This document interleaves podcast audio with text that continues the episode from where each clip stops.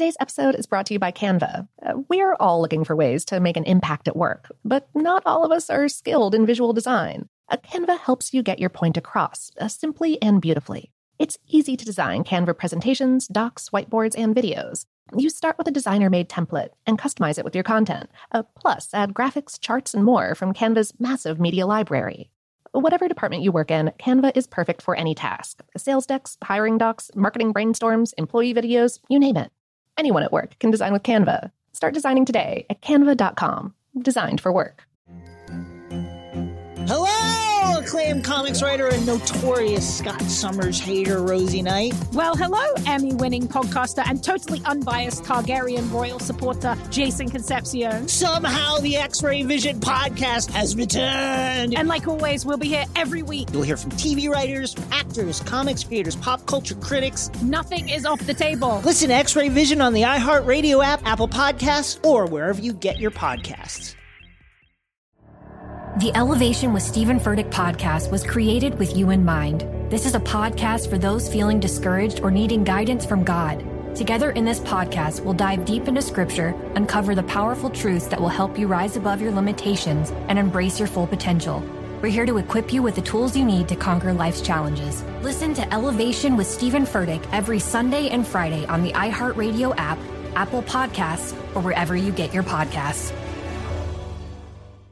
Danielle Moody here, host of the Woke AF Daily podcast. We've been with iHeart for a year, and what a year it has been. As we head deeper into 2024 and yet another life changing election cycle, Woke AF Daily is here to keep you sane and woke.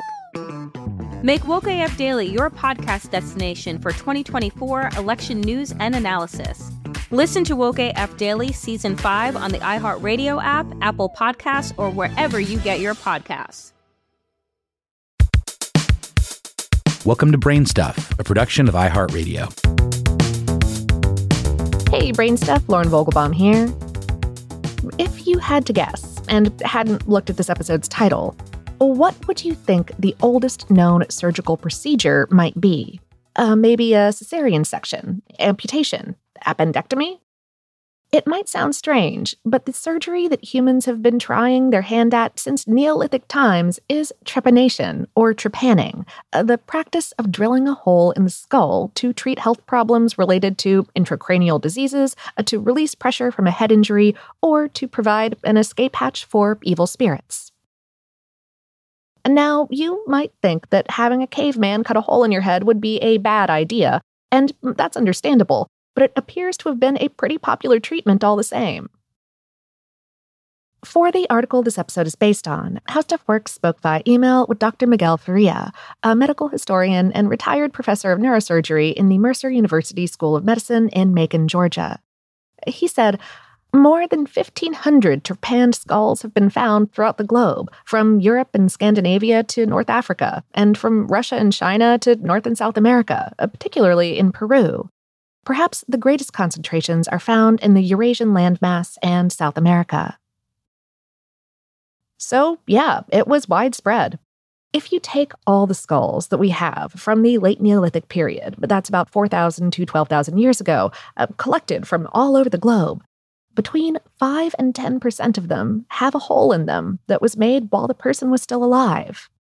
These skulls most commonly belong to men, but women and children weren't excluded from the procedure, uh, the holes were definitely purposeful, and sometimes the owners of these skulls seemed to have survived the procedure, at least for a while.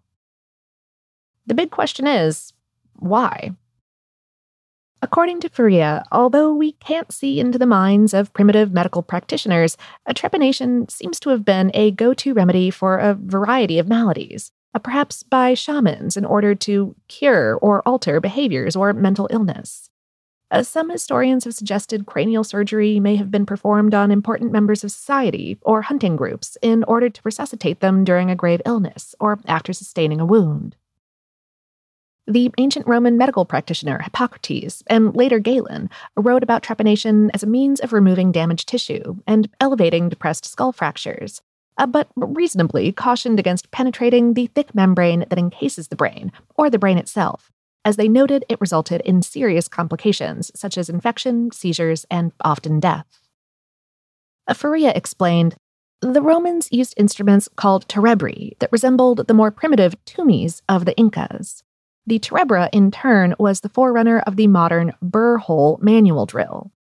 Uh, during the Middle Ages and the Renaissance, trepanation was performed not only for skull fractures, but also for madness and epilepsy. A famous painting by Hieronymus Bosch depicts the extraction of the Stone of Madness. In the European medical tradition, trepanation was mostly practiced in the treatment of epilepsy and mental health issues like mania and melancholy. One surgical text from the 1200s recommended trepanation for epilepsy so that, quote, the humors and air may go out and evaporate. Uh, the humors being the leading medical theory of the time and place, which stated that four bodily fluids representing four elements or temperaments ruled over our well being. By the 1600s, trepanation was beginning to be viewed by the medical community as a last resort, though it remained a go to for treating head wounds through the 1800s. The procedure may have been the most popular and successful in what's now Peru between the 13 and 1500s. Used for treating skull fractures in the Inca Empire, which outfitted its soldiers primarily with bashing type weapons, the survival rate for trepanation reached over 70%. The history of trepanation is long and sometimes questionable, but it's important to note that doctors do still practice it today for a variety of different ailments, though they don't call it trepanation anymore. That's a term used by medical historians. These days, burr holes are made in the skull in order to biopsy brain tissue or diagnose brain lesions, treat skull fractures, remove brain tumors, or clip cerebral aneurysms. But when the hole is enlarged, it's called a craniotomy. Today's episode is based on the article You Need It Like a Hole in the Head The Ancient Medical Art of Trepanation on HowStuffWorks.com, written by Jesslyn Shields. Brainstuff is a production of iHeartRadio in partnership with HowStuffWorks.com and is produced by Tyler Klang. For more podcasts from iHeartRadio, visit the iHeartRadio app, Apple Podcasts, or wherever you listen to your favorite shows.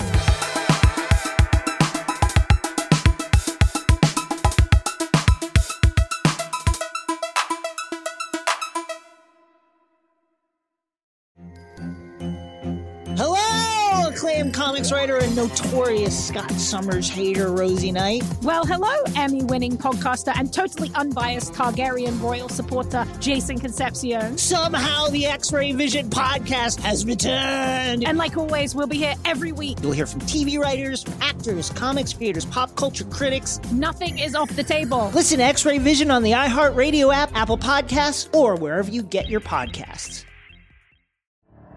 The Elevation with Stephen Furtick podcast was created with you in mind. This is a podcast for those feeling discouraged or needing guidance from God. Together in this podcast, we'll dive deep into scripture, uncover the powerful truths that will help you rise above your limitations and embrace your full potential. We're here to equip you with the tools you need to conquer life's challenges. Listen to Elevation with Stephen Furtick every Sunday and Friday on the iHeartRadio app, Apple Podcasts, or wherever you get your podcasts.